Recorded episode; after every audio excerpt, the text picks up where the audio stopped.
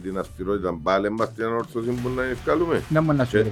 Και τα πολλά τα λάθη, διότι εντάξει, και ψέζηκε πολλά λάθη στο αιώνιο, και ψέζηκε, εξαντλήθηκε και αυστηρότητα, αλλά να θεωρούμε την ομάδα. Τρία παιχνίδια, αν δεν ήταν το βάρ τα πρώτα δυο, θα είχαμε δυο νίκες, και προχτές εξαντλήθηκε η αυστηρότητα.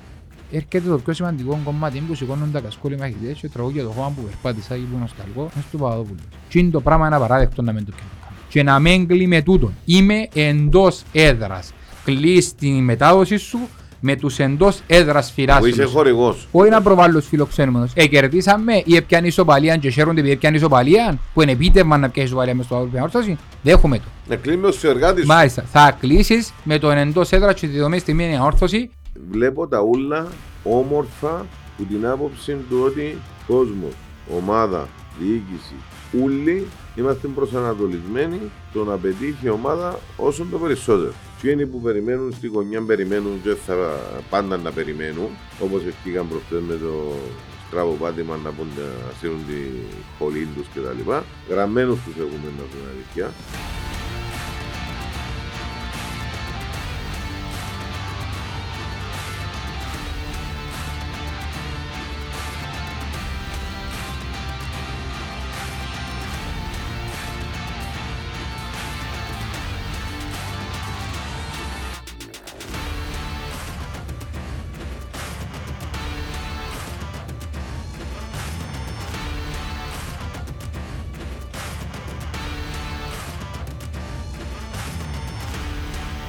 Για την ομάδα μου κομμάτια γίνομαι, η περηφάνια μου πάντα ψηλά, γιατί της δίνω ψυχή και καρδιά και υποκλίνομαι. Ανόρθος άρα μου, ανόρθος άρα μου. Φίλε, ήρθαμε. Να κάνουμε την νότια και δυτική. Φίλε, ήρθαμε. Κρατεί με έτσι μεγάλη ευφορία. Ευφορία. Ευφορία ρε φίλε. Διότι άμα ξεκινήσαμε να χευκούμε που το γήπεδο με ανεπιτυχή αποτέλεσμα και να είμαι ευχαριστημένος όχι για το αποτέλεσμα αλλά για το ότι έδρωσε η φανέλα μες στο γήπεδο, σημαίνει είμαστε σε καλό δρόμο. Και άμα συνεχίσουμε να έχουμε ούλιο πάδι ευφορία και να στεκούμαστε δίπλα στην ομάδα, να στρώσουν ούλα πιστεύω με τον χρόνο. Και διαφωνώ. Όπως το θέτεις, έχεις ένα δίκιο. Εγώ εντάξει, πίσω έφυγαν από γήπεδο και είχαμε λίγο το μαράζι φυσικά, διότι... Το μαράζι, ναι. Όπως ήρθε, έδερνες 2-0. Έλα λεσάτε, πάμε για σίγουρα 4-4. Ήρθεν οι κότσινοι. Κάτε με δεν ήταν, έπαιξε μπάλα πρώτα και να κάνουν και λίγο κράτη. Εδώ κάμπα στον Μιτσίνο φάση, εδώ κάμπα στον Παυλίνο φάση που ο Παύλος όποτε του εζητήθηκε δήλωσε παρόν, να κάνει και λάθη του. Έτσι αντιλεγούμε. Εχτες όμως έπαιξε δυνατά, ναι, μπορούσε να παίξει να κομπιώσει σταρισμένα, αλλά μπάλα μου και πρώτα. Σε δεύτερο χρόνο χτύπησε τον παίχτη. Εν ήταν κοκκίνη. Δω και φάουλ. Δω και κίτρινη ήταν κοκκίνη να σου φωνάξει ο βαρ. Μεν το καταδικάσεις. Να σου πω. Εγώ είμαι από γίνους πως σαν εσένα, επειδή έσω, είναι καχούμουν, είναι σιουρκάζουν, για να καταλάβεις, είναι γεμίκα, βάλω το παιχνίδι επανάληψη. Άω και αμέν το δω τώρα, το την επόμενη κύριση ημέρα, βάλω το παιχνίδι επανάληψη. Άω το είδα τις χίλιες φορές. Θέλει να σου πω ρε φίλε ότι η άποψη μου διαφέρει από τη δική σου ότι καλύφκει τον ο κανονισμός να του την δώσει. Ότι τον καλύφκει, καλύφκει το στο πολλά τραβημένο. Ναι, είναι αυστηρή, αλλά δεν τον αδικεί κανένας που του την έδωσε. Έναν τη λέγω για τούτο. Αλλά είναι αυστηρή. Έναν τη λέγω, είναι πολλά αυστηρή. Την αυστηρότητα πάλι μας την ανόρθωση που να ευκαλούμε. Να μου να σου ρε φίλε. Και τα πολλά τα λάθη, διότι εντάξει, και ψέζηκε πολλά λάθη στο αιώνιο και ψέζηκε, εξαντλήθηκε και αυστηρότητα, αλλά να θεωρούμε την ομάδα μας. Σίγουρα. Δηλαδή, τρία παιχνίδια, αν δεν ήταν το βαρ τα πρώτα δυο, θα είχαμε δυο νίκες. Mm-hmm. Και προχτές εξαντλήθηκε η αυστηρότητα. Θα πάει όμως πας στην διαιτησία. Θέλω να το ρίξω πας στην διαιτησία. Μπορούσαμε και με τους 10 παίχτες είχαμε την ευκαιρία, την κλασική ευκαιρία, θα την σχολιάσω, θες σχολιάς την εσύ, να κερδίσουμε το παιχνίδι. Και να το τελειώσει. Τι μπορεί να πω, γιατί αν είπα την προηγούμενη φορά και σαν να ήταν έτσι... Σαν να έξερα το, σαν να ένιξερα. Είπα τους ότι απαιτούμε σεβασμό, είμαστε μια ορθώση αμοχώς του. Ακριβώς. Και τρεις αγωνιστικές τώρα, όπως πολλά σωστά είπες, κανένας σεβασμός, διορθώνει τα λάθη, τα λάθη επειραθών. Εχτες σε πολλά σημεία ο διαιτητής, ο Γιώργος Φελλάς, ήταν προκλητικός. Και δεν εννοώ μόνο, στην κότσινη. Η κότσινη μια φάση τέτοιωσε. Και έρχεται κάθε λίγο με το παρατσούκ να τους συστήσει έξω την περιοχή, ειδικά στο δεύτερο ημίχρονο, με το παραμικρό στο δηλαδή, τσαρτσάρισμαν. Το πρώτο είχα στην 5 φάουλ που ξέρω την περιοχή. Μάλιστα. 5, όχι. Το, λοιπόν, μπορεί να επηρεάζει την αμυντική μας λειτουργία του να πούνε ότι πιάνει η Σαλαμίνα 14-15 φάουλ, αλλά πιάνουμε και εμείς τα ίδια. Ναι. Αλλά ήμασταν εκφύσεως και επιθετικοί που της Σαλαμίνα. Όμως, έγινε με το παραμικρό διάστος φάουλ. Και επίσης, να σταθούμε και σε άλλο γεγονός που έγραψε ένας φίλος προχτές και παρατήρησα το. Πάτημαν με τη Σχάραν Παπαγεωργίου πάνω στον Κορέα επέρασε ένα παρατήρητο. Ναι. Εσφυρίχτηκε το φάουλ, με VR φώναξε με τίποτε, σταματήσαμε τη φάση, είδαμε την. Είναι καθαρόν πάτημαν και με φόραν, γιατί έπαιζε τάκλινο για διεκδίκηση μαπάν, επάτησε τον, με κάρταν του έδωκε, με παρατήρηση του έκαμε, με το VR πετάχτηκε. Ναι, συμφωνώ, ήταν κότσινη εδώ στούτην, αλλά να υπάρχει μια ομοιομορφία στις αποφάσεις. Ένας αλφα σεβασμός, τρεις αγωνιστικές, έμμα σε σεβαστήκαν όσον έπρεπε. Δεν ζητώ τίποτε παραπάνω από 50-50. Αλλά όχι να με περιπέζουν κιόλας. Για μένα από τη στιγμή που έπαιξε πρώτα μπάλα, επικίνδυνο παίξιμο μεν, αλλά στην μπάλα που έπιε να χτυπήσει. Βασικά θεωρώ ότι να σου πω, είναι υπερβολική δύναμη που ευκήγε. Και τι εννοώ, εχτες Arsenal, Manchester United, ο Σάκα φκένει με τα δύο πόδια και χτυπά. Τον, νομίζω ότι το έριξε ένα θυμικό εμπούτα, δεν είναι του κίτρινη. Και καθαρό χτήμα φαίνεται, πας το κανεί. Όμως, ένιξε τόσο πολύ δύναμη. Ο Παύλος πάντα είχε το υπέρμετρο μπάθος των ενθουσιασμών και γι' αυτό θεωρώ ότι εκείνη την ώρα έφυγε με πολύ δύναμη. Όμως, είπες το πολλά καλά. Εν και πρέπει ο Κουπελούι να καταδικάσουμε. 8 χρόνια είναι η δεύτερη του αποβολή. Τόσον καιρόν εκλήθηκε και υπερασπίστηκε μια χαρά δύναμη να ματσάμε.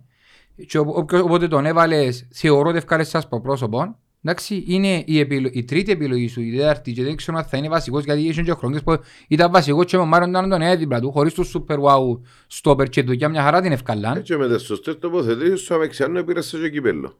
Ναι. Πήρασε το τελικό κυπέλλο. Και σκόραρε και με τις κεφακές και τα λοιπά και τα λοιπά. Έτσι να τα μηδενίσουμε νουλά. Το αν θα θέλουμε όρθωση να πάει στο νούμερο 1 και όλοι αφρόκρεμα να παίζουν στην όρθωση είναι εφικτό. Και επίσης θα καταδικάσω ακόμα λίγο κατά δικά μου και όσοι βγάλω βαστή μότιν του γηπέτου.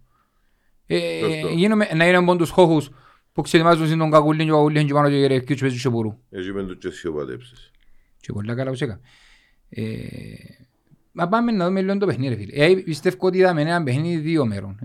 Ως το 50 ήταν έναν παιχνίδι, από 50 και ύστερα είδαμε ένα άλλο παιχνίδι. Κοίταξε που είναι αποβολή και μετά, όντως φυσιολογικά άλλαξε το παιχνίδι, όμως έγιναν και κάποια λάθη στις αλλαγές, κατά την δική μου άποψη. Με πρώτον και κύριον την είσοδο του Κασάμα. Έναν έτοιμος φαίνεται, εν κουτούτσι, δηλαδή αμυντικά την ώρα που παίζαμε με τον Κασάμα, παίζαμε με 9 παίχτες, αμυντικά. Την ώρα που βάλεις πίεση εννοείς, να κινείς πας στην μπάλα, στα στιμένα. Και θέλεις να έρθεις και λίγο πίσω, αφήσε με 10 παίχτες, να βοηθήσεις λίγο μες στο κέντρο αμυντικά, την ώρα που αμήνεσαι. Δεν μπορούσε να αντεπεξέλθει. Έναν έτοιμος. Μακάρι να είναι ανέτοιμος και να μένει έτσι. Άποψή μου είναι ότι οι αλλαγές που έπρεπε να γίνουν για να βοηθήσουν και στο αμυντικό κομμάτι, μπορεί να έχω λάθος, προπονητής εν είμαι, αντί του Κασάμα έπρεπε να μπει ο Παρούδης και αντί του μηνά του Αντωνίου, πρέπει να μπει ο Στέφανος και να πάει ό,τι είναι πίσω. Να μπει ο Στέφανος που είναι γρήγορος, τα εθιάν όλα τα λόγια, αν και είναι εξάρρυνο ο Στέφανος, αλλά γεμώνει στο κέντρο με γρήγορους παίχτες, μπαίνουν τα τσοπαρούδες και τα λοιπά, και είσαι και γρήγορος να φτιάξει μια αντεπίθεση, να βάλεις γκολ, να δικαιώσεις το παιχνίδι. Αντί αυτού, εντάξει, ο Μινάς ο Αντωνίου καλά έπιε. Αλλά έχασαμε τη γρηγοράδα από κέντρο και στο τέλος με δύο φάσεις που δεν προδικάζαν και οτιδήποτε σοβαριστήκαμε. Εντάξει, αν πάω από την αρχή, είδαμε μια όρθωση εμπή μέσα στο επίπεδο με διάθεση να παίξει ποδόσφαιρο, κάτω εμπάρα, στροδόν ποδόσφαιρο όμορφο. Έκαμε στις ευκαιρίες σου, έκαμε και η Σαλαμίνα στις ευκαιρίες της, διότι κάθε μπαγιά μέσα στο τετράγωνο εμύριζε φάση. Εμύριζε φάση. Και τούτο είναι ένα πράγμα που μας προβληματίσει όλους. Να πεις, έλειπαν οι center back, ήταν και ο Παύλος και ο Μαρμόκ μέσα. Υποτίθεται, ειδικά ο Παύλος στο ψηλό παιχνίδι είναι πολύ καλός. Και όμως κάθε ευκαιρία τους, επειδή ήταν πιο ψηλή ομάδα η Σαλαμίνα από εμάς, κάθε ευκαιρία τους ήταν φάση. Ειδικά στα στιμένα παρουσιάστηκε ένα πρόβλημα, το οποίο λύνεται. Και τα γλύωρες και στις αντεπιθέσεις τους, διότι δεν το παιχνίδι έπαιξε.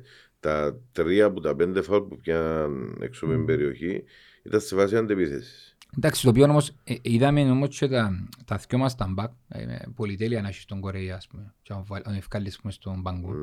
Δεν κατάλαβες διαφορά, ας πούμε, ο Γκαρσία. Καταλάβεις ότι αμυντικά ίσως να είναι πιο καλός ο Γκαρσία, αλλά ήταν που σου έδωκε ο Κορέα μέχρι και το τελευταίο λεπτό να βγάλεις πριν. Ο Κορέα για μένα ήταν ο καλύτερος του γηπέδου που τη στιγμή που πρόσφερε σε όλα τα καθήκοντα που έχει ιδέα, και στο επιθετικό κομμάτι όσο πρόσφερε, αλλά κυρίως το αμυντικό ήταν παντού. Και είδαμε και ένα τσίγο να αφήνει πολλά εθαρρυντικά μηνύματα, αν εξαιρέσουν κάποια παρακρατήματα της μπαλάς. Θέλει και εκείνος όμως ακόμα χρόνο, διότι μέσα στα γυμναστήρια μόνος του κάνει προετοιμασία. Σίγουρα θέλει, το καλό είναι η ηλικία του, στα 24. Και επίσης είδαμε ότι η αριστερή πλευρά μας ήταν πάρα πολύ καλή. Εξού και ότι βάσει στατιστικής το 48% των επιθέσεων μας ευκήκαν από αριστερά, το 41% των επιθέσεων ευκήκαν από κέντρο, πάρα πολύ σημαντικό, και μόλις το 13-14% ευκήκαν από τα δεξιά. Ο Τσίκο ήταν μόνιμη απειλή. Δηλαδή, έπιανε την μάπα, μπορεί να πάει στο ένα εναντίον ενός. Είναι, νομίζω, μαζί με ο Φαράζ, νομίζω είναι οι πιο καλύτεροι παίκτες πέρσι στο ένας εναντίον ενός, συγγνώμη. Το λοιπόν, και όντως δείχνει ότι μπορεί να προσφέρει. Που για μένα είδαμε έναν Μιχάλη πολλά άρχονταν πάλι μες στο γήπεδο, έναν Τεχέρα πάρα πολλά καλό. Έναν Καστέλ να κάνει τη δουλειά και του Σέτερφορ, αλλά και του δεύτερου επιθετικού. Ήταν πολλά καλός ο Καστέλ. Και να σπάσει παιχνίδι, και να υποδεχτεί μάπα, και να βγει που τα πλάγια. Έβαλε και ο Τσούλιν το ακυρώθηκε πάλι. Ναι. Εντάξει, πας στην τρίχα, Ακυρώθηκε να ακυρώθηκε. Να κλαίμε και για τα σωστά. Σωστό. Έχεις έναν MVP των τριών αγωνιστικών που λέγεται Γκερέρο, ο οποίος 3 γκολ, 3 ασίστ. Και ακόμα είναι η βρεφόρμα. Θεωρώ ότι είναι ό,τι περνά από όσκια τους γίνουν είναι μαγεία. Το λοιπόν, είδαμε έναν, όσον και αν ξενίζει κάποιους, και όταν μιλώ με αριθμούς εγώ, Φερέιρα, ο οποίος ήταν πρώτος μαζί με τον Κορέα και ο Σεργίου σε τρίπλες, 4 στις 4 επιτυχημένες. Πρώτον σε μαρκαρίσματα, εκέρδισαν τα περισσότερες μονομαχίες στην πλευρά του και την ώρα που αμυνθήκαν. Έδωκαν και την ασίστ, είχαν τακτικά, ήταν πάρα πολλά καλός, και ένας από τους λόγους τους οποίους η δεξιά πλευρά δεν δέχτηκε τόσο τεράστια πίεση ήταν οι αλληλοκαλύψεις, διότι αφού ο δεξιμάς μπακ πιο μπροστά από Φερέρα. Οπότε στον Γιαμπίσο, όπα Γιάννη με, ενώ Φερέρα που είσαι δεξιμάς και τους πάση. Είναι τον γκολ του Γκερέρου το δεύτερο, δεν ξέρω αν άκουσες, είπα το του φίλου μας του Λίνου μες στην Κερκίδα, εθύμισε μου τον γκολ στο παιχνίδι Κυπέλλου με την ΑΕΚ που έβαλε ο Ράιος το πρώτο γκολ. Στο 7-4 κάπου για μένα. που του την γυρίσα στο ύψος του ημορθογής, εμέτρησε τα βήματα του Μουσέρκιου του Μιμάπα και το ίδιο ακριβώς τον Κεραίρο χτες. Εντάξει, θεωρώ ότι επειδή ήταν πρώτο τάτσο, δυσκόλεψαν πολλά και ήταν μαφιλία, επειδή χτύπησαν μπροστά του, αλλά έχει ευθύνη, αλλά οκ. Δεν και πειράζει μόνο να έχει ευθύνη. Όχι, μακάρι να μην έχει. Θεωρώ ότι απειληθήκαν παστημένα μόνον, εν είχαμε κάποιες ξαφνικές αντεπιθέσεις που ήταν προς προϋποθέσεις οι οποίες αποκρουστήκαν ή παραπάνω ευκαιρίσαν από τα στιμένα και για μένα ήρθαμε και βράμε. Ήβρανε έναν τείχος μπροστά του. Τείχος ρε φίλε, έναν άνθρωπος δείχνει, μάλιστα, δείχνει σημεία γραφής ότι θα είναι ένας κέρβερος κάτω από τα δοκάρκα.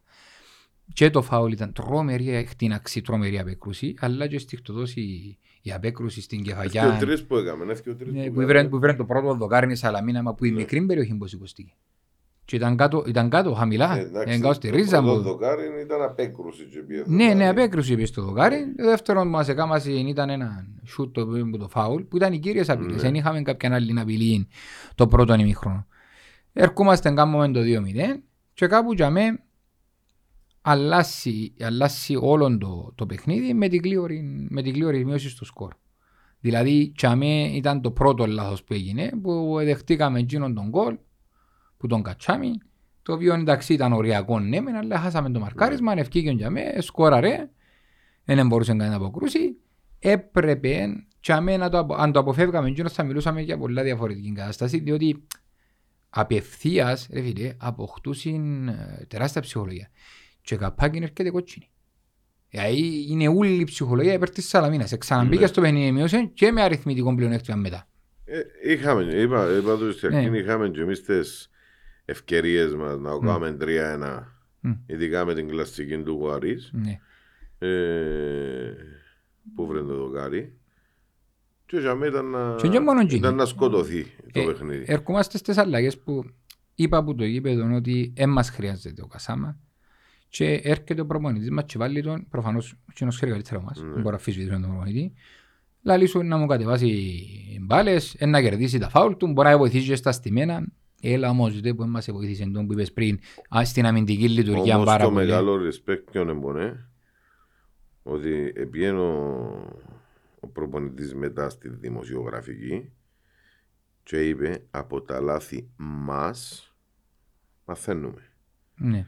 Φαίνεται ότι... Παραδοχή εμέσως πλήρης σαφώς. Εμέσως πλήρης σαφώς παραδοχή ότι έκαμα και εγώ τα λάθη μου, έκαμα και οι παίχτες τα προσωπικά τους λάθη στο θέμα το αμυντικό που δεχτήκαμε τα δυο γκολ, καταλάβαμε τα και προχωρούμε παρακάτω. Τούτη είναι η σωστή νοοτροπία να καταλαβαίνεις τα λάθη σου και να προχωράς. Φτάνει να τα διορθώσεις. Σίγουρα, εντάξει, είπε δουλειά. Είναι η μόνη φορά στα τρία παιχνίδια, εν το μόνο, όχι μελάνο, σημείο το οποίο δεν το θκευάσαι σωστά. Ναι, προφανώς, διότι εντάξει, ίσως και από 15 να κάνουμε το 3-3, αλλά θέλαμε το 3-3 από πολλούς και διάφορους λόγους και ακόμα και στο 4-4. Εντάξει, εμείς που το γήπεδο είχαμε πει, πως συζητούσαν και πας στην Κερκίδα, ότι θα θέλαμε το Τσίκο Λίον ακόμα, δεν είναι έτοιμος να βγάλει 90 λεπτό, αλλά Λίον ακόμα αν έμπαινε, θα θέλαμε τον Οαρίς, θα θέλαμε τον Παρούδη. Εκ των υστέρων. Θα θέλαμε τον Παρούδη. Ναι ρε, και ο Οαρίς, γιατί και ο Κεραίρο τραβώντας τον αριστερά δυσκόλεψε στον πολλά. Όμως, είπε ο προπονητής ότι έκανε το μέσα για να του κουβαλήσει μπάλα και να κάνει τη φάση. Και του την έκαμε. Έφυγες σε μια στιγμή που έκλεψαν την μπάλα, που υπήρχαν υπόνοιες για χέρι. Και έφυγε μπροστά και πήγε ενώ στην περιοχή, έφκαλε την κάχερη του Καστέλ και γύρισε του την πίσω για να πάνε να το σκοράρουν και έρθει ένα αμυντικός στη Σαλαμίνα και απέκρουσε. Και ερχόμαστε και έχουμε, μπαίνει ο Άρης, κάνει το πρώτο ρήγμα, μια προϋποθέση, κάνει το δεύτερο ρήγμα, επεράσε σχεδόν 3-4 παίκτες, κάνει τη μάπα του ΑΚΕ. Γυρίζει την πίσω, βρίσκεται. Βρέχεται πάνω στο σημείο του πέναρτη, βέχεται μπροστά του, πλασάρια, ουνιάν, δοκάρ. Γυρίζει και πάει φεύγει έξω. Δεν μπορεί να γυρίσει η χαρτάνα να μπει μέσα να ησυχάσουμε. Να το κάνουμε. Δεν μπορεί να το κάνει κέντρο. Εγώ να σου θέσω. Χτύπησε μπας στα αριστερά. Με έχεις ξανίσει ότι χτύπησε μπα στο αδύνατο του. Χτύπησε με αριστερό πόδι. Δεν χτύπησε με δεξί. Όσον τζαμπί παίζει το ρόλο του. Όχι, και ο μετρά σου.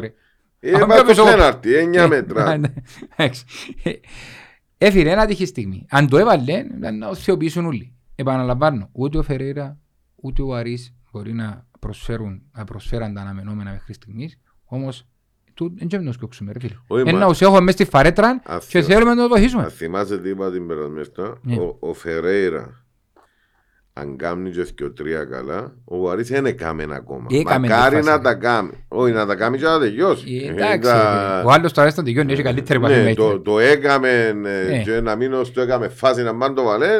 Εξήκωσε, εντάξει.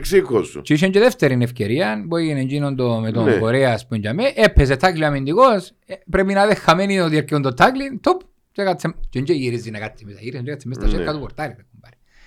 Και εντάξει, γίνεται και ερχόμαστε και γίνεται εκείνον το λάθος. Γίνεται εκείνον το λάθος που ο Αρής, που πάει να πάει στη μέση του γηπέδου, να τριπλάρει τον αμυντικό, να τον περάσει κάπου από πόθηκια του, πιάστηκε από εκεί, έφυγε. Ρε φίλε, έχεις άλλους 9 παίχτες και ότι ο Νέξι άνει τον Μικελίτο, έφυγε, πήγε μέσα στην περιοχή να πήγε. Ο Μινάς ήταν ένα μέτρο, ήταν και ο μέτρα μακριά του λόγω του ότι μάρκαρες και άλλους, γιατί τη συγκεκριμένη στιγμή να δεις τον κόλλο έχει 5 παίχτες, αλλά μείνας 6 μες το τετράγωνο. Έχασε το μαρκαρίσμα, πετάχτηκε ο Μιγελίτο μόνος του ανόκλητο, έκανε την κεχακιά πίσω. Διότι έκοψαν κάτω, διότι πιάνε την επίθεση. Δεν τους έκαναν κάτω. Ο μόνος που ήταν κάτω, αφήτα του, ο μόνος που ήταν πας στο κέντρο, ο Κασάμα. Κανένας άλλος, ήταν μόνος του. Οι άλλοι ήταν πίσω από κέντρο. Απλά έχασε το μαρκαρίσμα, να αποσυντονιστήκαν όλοι, ότι ο εξίασε τον Μιγελίτο, δεν βουράζει αμέσως. Εντάξει, έμπηκε στο 100, πόσα. 103. Όσο για τούτο, για το θέμα των καθυστερήσεων. Επειδή φωνάξαν αρκετοί. Άκουσα και τον εκπρόσωπο τύπου σήμερα που το είπε στο ράδιο ότι την ώρα πρέπει να κάνουν μπάνιο και όχι να παίζουν μπάλα. Συμφωνώ ότι οι υπέρμετρες καθυστερήσεις έπρεπε να μπαίνουν. Οι υπέρμετρες. Αν κάτσουμε έτσι όμως με λίγο λογική και λίγο κάτω τα τούτα, είχε μόνο 10 λεπτά, την ώρα μου φατσίσαν οι τρεις. Ήταν ένα 10 λεπτό χαμέ. Με μέτρησα τώρα φίλε, ήταν περίπου 7 και κάτι λεπτά. Μόνον για με, εντάξει, ως παδί σου κελάες, ως παδί σάσουν μουτσούνες, να σάσουν μπόκια, πέραν το ευτέ. Είχε άλλα 4-5 λεπτά στη φάση με κότσινη. Ναι. Είχε και ό,τι λεπτά σίγουρα μες στο νερό. Ήταν δικαιολογημένες και είχαν τις αλλαγές, ήταν δικαιολογημένα τα 15 λεπτά. Και τα επιπρόσθετα δυο αφού έμειναν και αν προλέδα χαμε μετά. Τώρα δεν μας αγύρισαν το παιχνίδι εμάς.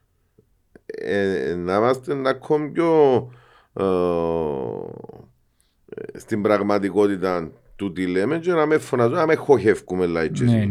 Είναι ανάγκη να χοχεύκουμε. Το ότι μας ευκεί, αν εδέρναμε, θα ασχολούν κανέναν. Όχι, ήταν να πω ηρωική νίκη, δύσκολη. Μετά λεπτά καθυστέρησης. Ναι. Που την άλλη όμως, το πρώτο ημίχρονο, που μπορούσε να βάλει έναν 8 λεπτό. Όχι ρε πολύ, αλλά το κανένα 2 λεπτά. Έβαλε 4 με ο ζόρι. Έχει ανομοιομορφία. Όμως ξαναλέω, για μένα τα 15 λεπτά που εμπήκασαι ήταν πλήρως δικαιολογημένα. Είναι εντάξει. Αφού αν είσαι 7-8 λεπτά χαμία, αν έχεις μια αποβολή που σου παίρνει άλλος 2 λεπτά ήταν 10. Ώσπου να κάνεις, έχεις και πόσες αλλαγές που 30 δευτερόλεπτα είναι κάθε μια. Έχεις και τον γκολ. Έχεις και τον γκολ που πέρασαν που πάει. Έχεις και κάποιες καθυστερήσεις που κάναμε. Που κάναμε και παίχτες μες στο ύπεδο. Εντάξει, φίλοι, κάποια πράγματα φυσιολογικά. Να μην τα ριφκούν όλα που... Ακριβώς. Είπαμε και ο Σαλμό και η διαισία είναι έναν. Τα μηδενίζουμε τα πάντα όλα είναι άλλο. Τούτον το μήνυμα προσπαθούμε να περάσουμε ξεκαθαρά. Απλά ξέρεις την ώρα της έντασης, δεν και θεωρούμε όλοι καθαρά. Καλός ή κακός, δυσκολεύει λίγο η κατάσταση. Αν περάσουμε τα λεπτά των καθυστερήσεων, δηλαδή, και πάει ας πούμε ότι φάμε το στα τελευταία 2 λεπτά ρε κουμπάρε και κρατήσαμε και ξέρω εγώ ήταν άλλον και το συναίσθημα το οποίο εντάξει νομίζω ότι ο κόσμος έφυγε ευχαριστημένος σε γενικές γραμμές. Μα το όμως σου λαλώ έφυγαμε με μια ευφορία στο ότι τι είδαμε, τι βλέπουμε μες στο γήπεδο, παίχτες να δρώνουν τη φανέλα, παίχτες να προσπαθούν. Τα λάθη είναι να γίνουν. Έτσι να πάμε σερί να κάνουμε 36 νίκες.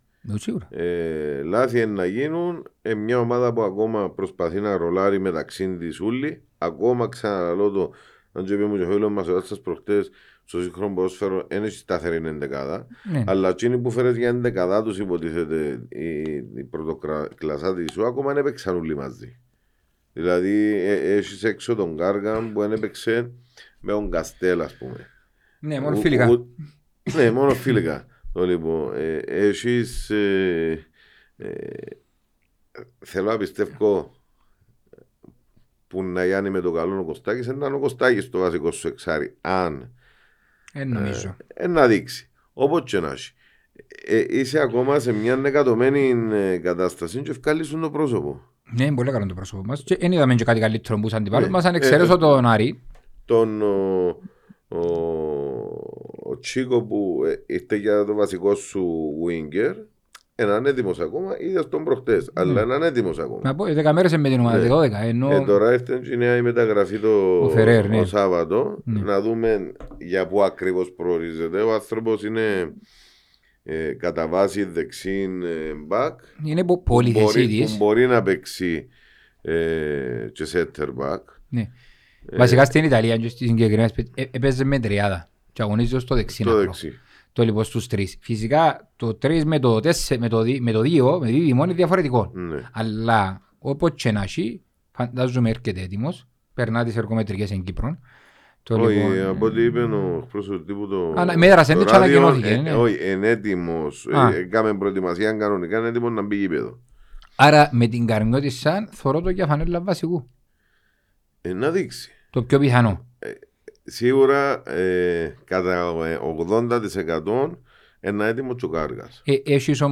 Έχεις όμως τον Μαρμόκ που σίγουρα είναι ένας. Που ανεβαίνει. Ναι, ναι, ανεβαίνει, που το πρώτο στο τρίτο παιχνίδι είναι αρκετή διαφορά. Θετικός. Εντάξει, πάλι στο πρώτο έτρεμε η ψυχή σου. Στο τρίτο δεν έτρεμε η ψυχή σου. Ναι. Ήταν πολύ καλύτερος. Φαίνεται ότι προσαρμόζεται και φαντάζομαι ότι εσύ 15 μέρες να του κάνουν καλό. Αλλά πιστεύω ότι και 80% να είναι έτοιμος ο Κάργας και 90% και νομίζω ότι ίσως να μην το ρισκάρει. Όχι, δεν είπα σε βαθμό ετοιμότητας. Εγώ μίλησα για βαθμό ετοιμότητας, είπες για πιθανότητες. Πιθανότητες για να... Πιστεύω ότι θα είναι... θα πιάει φανέλα βασικού, άποψη μου, νομίζω.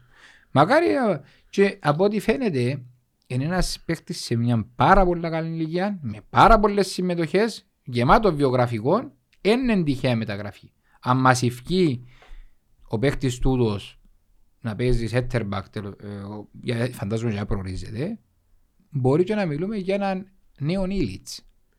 Που να μην ξανά ο Ήλιτς για δεξιμπακ και ευκαινό καλύτερο σεντερμπακ. Κοιτάξτε, σε έναν πάει βάθος χρόνου φέραν τους μισούς παίχτες άλλων ποτούτων και κάναμε τους καριέρα σε άλλη θέση.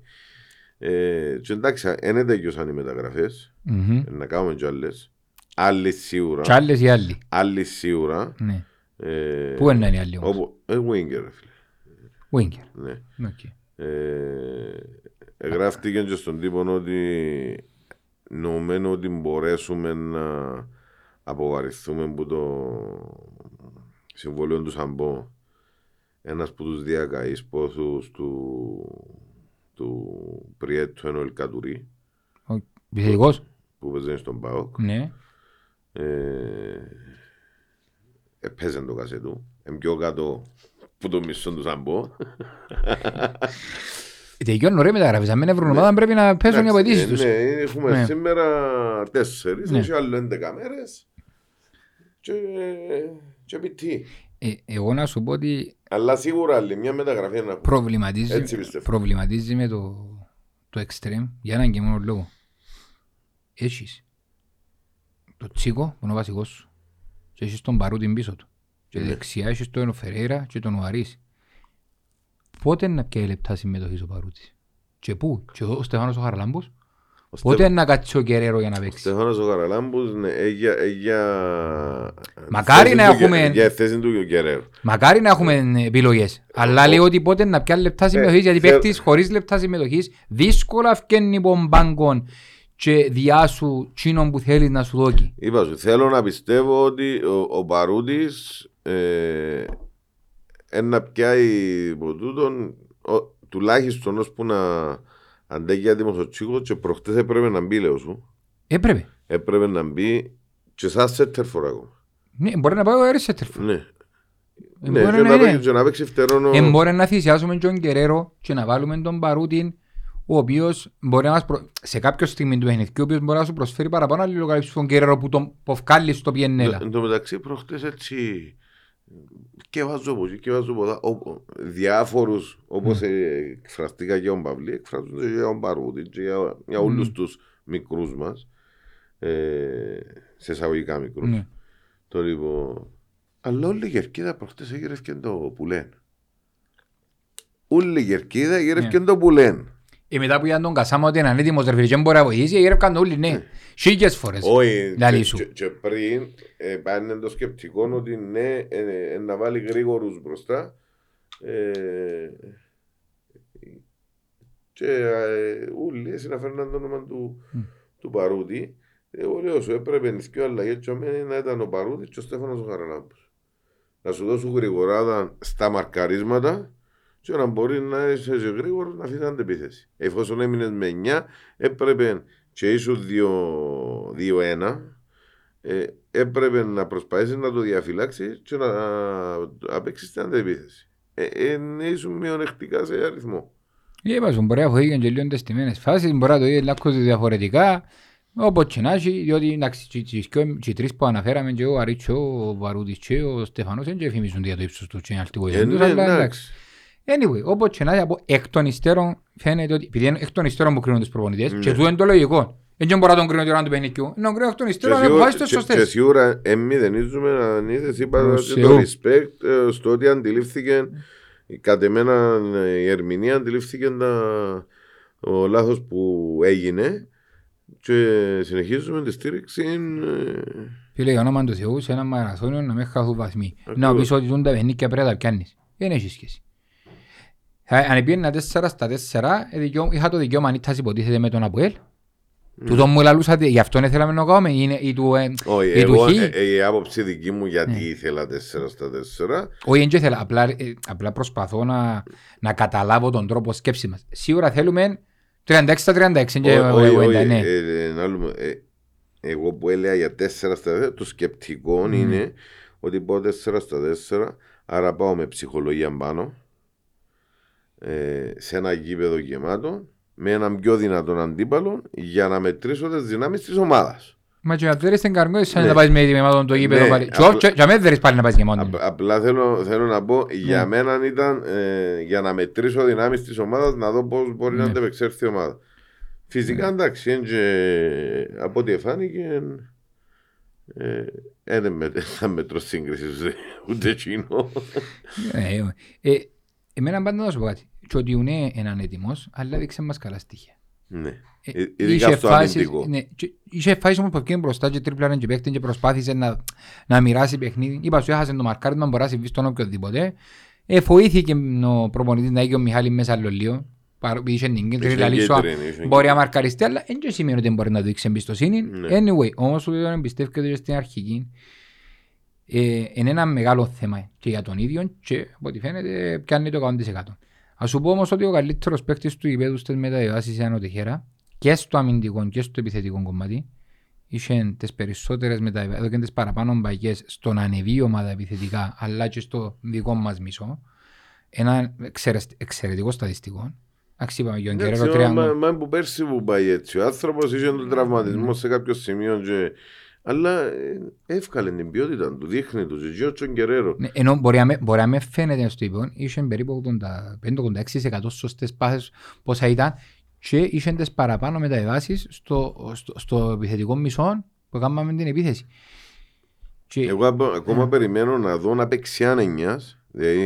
Μα είναι αν εννιάς που παίζει.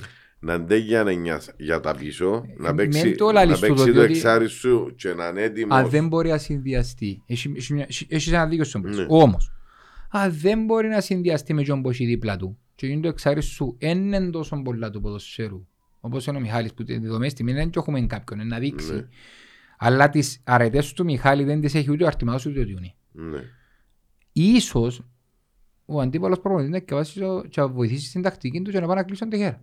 Όπως έγινε καλή ώρα και με τον Κεραίρο στο ενήμερη Σαλαμίνα, ο οποίος ήταν κλειστός για πολλήν, ώσπου να αλλάξει το σύστημα και οι θέσεις ο προπονητής κτλ. Να δείξει όμως, έχουμε επιστροφές. Όμως τώρα που είσαι εξάριν, κι αν την πάσαν και να σου πω, με το Σαμπό, πρέπει να γίνει ανέλειος. Εμείναν 11 μέρες. να το φέρεις πίσω, να παίξει μια όρθωση ή να κιόξεις. Έκαμε προετοιμασία ως ένα σημείο. Μόνο αγωνιστικά λεπτά είναι. Αλλά να σου πω κάτι. Προχτές, το ένι με Σαλαμίνα, γύρευκες εξάρι. Ότσον κι αν ακουστεί τον μπορεί να πω ότι δεν συμφωνεί κανένας. Γύρευκες εξάρι.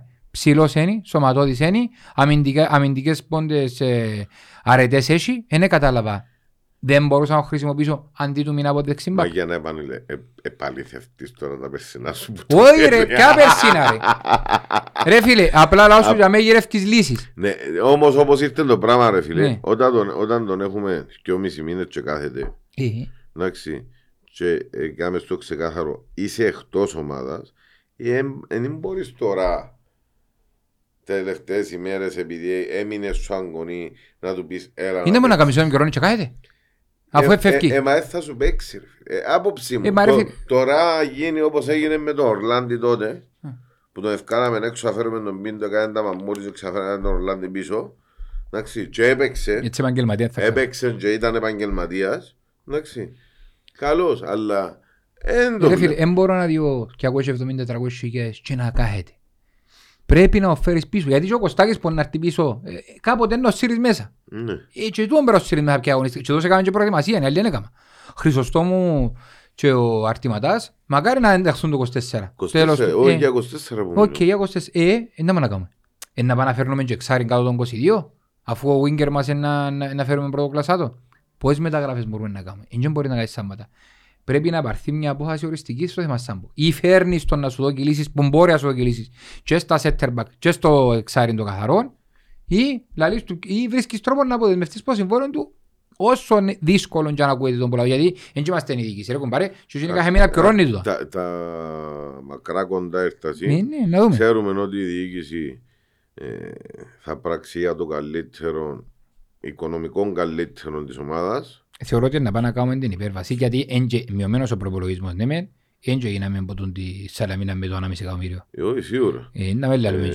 Απλά θέλω να σου πω για το θέμα του Σαμπού ότι να κάνει ό,τι είναι καλύτερο για τα οικονομικά της ομάδας, να βρεθεί μια λύση είτε με τον ένα είτε με τον άλλον τρόπο και που και εκεί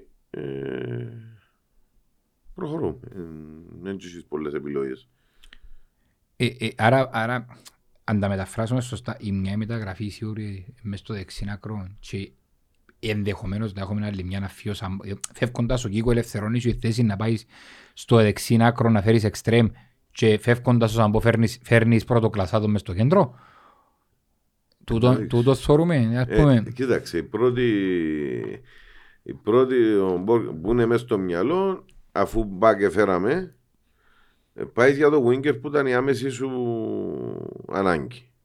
Εντάξει. Που για μέσα εκεί, αν ελευθερωθείς και από το συμβόλαιο του Σαμπό, ίσως να πάεις για που το πάνω ράφι στο κέντρο. Ναι. Okay. Θέλω να μου πεις, είδες Λίον την Καρμιό της σαν, στο επόμενο παιχνίδι, στην πρωτεύουσα χτες με τον Απόλλωνα. Είδα την χτες με τον Απόλλωνα, ήταν πάρα πολύ καλή. Εγώ δεν είναι τόσο καλή, εκτός πάνω τελευταία στάδια. Έχασε ευκαιρία και τον πρώτο ημιχρόν, έχασε ευκαιρία και το δεύτερο ημιχρόν. Είναι επικίνδυνη ομάδα. Καλύτερη που στη Σαλαμίνα θεωρείς. Βλέποντας και το ότι έπιαν προχτές το χ με την Ομόνια. Όπως αν ήταν η Ομόνια, είναι η Ομόνια ρε φίλε. Ναι, και κατάφερε που έναν 3-1 να το κάνει 3-3. Ναι. Άρα δείχνει ότι έχει μια αλφα ποιότητα. Εχτες κομβικός παίκτης του Απόλλωνα από τερματοφύλακας. Ακριβώς. Ειδικά στο 94. Μπράβο, ναι. Και είχαν άλλο 2-3 καλές ευκαιρίες που απεκρούστηκαν είτε από τον τερματοφύλακα είτε από τους αμυντικούς. Και άλλες τόσες οι οποίες επεράσαν δεξιά-αριστερά πάνω. Ναι. Κάμνους οι φάσεις. Έχουν και γίνει καμπόσα μαύρου και αγγλή ώρα. Ναι. Και παίζουν τους εντός έδρας τώρα, δικών τους εντός έδρας, συγγνώμη, εμείς πάμε ένα way. Και όντως το Παφιακό είναι τώρα είχε ευκολογή παιδόν, ενώ φυσικά ακόμα του την αφομοιώσουν. Ένα φιλόξενο για μας τα τελευταία χρόνια, διότι έφαγαν πολλές πατσαρκές πλην της Πάφου που πέρσι κατάφερε να μας δέρει. Στο Παύλος Παφιακό, ξέρω, όχι, στην κάτω μας δέρει. Μετά από τόσα χρόνια, πλην της Πάφου που δεν τους αρκούμαστε τόσα χρόνια, Με τις υπόλοιπες ομάδες που έτυχε να παίξω στην κάτω, είτε με τον Ακρίτη, είτε με τον Καρμιό. Ναι, ο Ακρίτης έδερες τον πολλά πέρσι. Είναι εκείνος πάνω του, όχι έδερες τον. Είναι βασικά εν το Παφιακό και ο Μακάριο. Είναι τα δύο γήπεδα που πρέπει να παίζουμε. Είναι 16 το παιχνίδι που είναι ορισμένα. 17 του μήνα η ώρα 6, Κυριακή. Να πάμε ηλεκτρομίδια ή? Κατά που φαίνεται να πάμε ηλεκτρομίδια. Να κάνουμε την ανοιχτέρευση. Δηλαδή είναι και ασφύρω φάση στην Κερκίδα. Ένα άλλος που λάλε μόνοι τα μαθηνιστήρια. Α, εντάξει. Οκ. Και είναι που προβλέπεις ρε φίλε. Προβλέπεις τον αγεμάτων. Εγώ πιστεύω ότι ο κόσμος μας είναι να πάει ο κόσμος. Να το γεμώσει το Παφιακό. Ο κόσμος είναι να πάει. Ελπίζω να γίνει η ίδια διευθέτηση που γίνεται και με την Ομόνια. Και δοθήκαν περισσότερα εισιτήρια. Ελπίζω. Και όσα εισιτήρια έχουμε να πουληθούν. Ναι, και εγώ τον πιστεύω ότι το Παφιακό είναι μόνον η Λεμεσανή να πάσει. Μόνον η Λεμεσανή να πάσει, sort out. Εν τούτον που λένε την άλλη φορά ο Κώτας. Έγινε να παίζω στο Παραλίμνη και να φτιάξει η Κερκίδα. Μόνο οι Κοτσιχορκάδες να πάσει, γεμώνει. Δεν χρειάζεται να πάμε άλλες πόλεις. Μόνον οι Λεμεσανοί και οι Παφίτες να πάσει, να τα ληφτούν. Ακριβώς. Και θεωρούμε, εγώ πιστεύω ότι θα έχουμε ακόμα μια συγκλονιστική παρουσία των μαχητών και σε όλα σταθώ να μου πεις τι είδες πας στην Κερκίδα που οργανωμένους και εμείς στο παιχνίδι με Σαλαμίνα. Εγώ προσωπικά, τσίνον που συζητούσαμε για την οριμότητα της Κερκίδας, ενώ ότι η Δυτική συμμετείχε πιο ενεργά, όχι όσο θα θέλαμε όλοι, αλλά σωστό, πιο ενεργά σε σύγκριση με τις προηγούμενες χρονιές.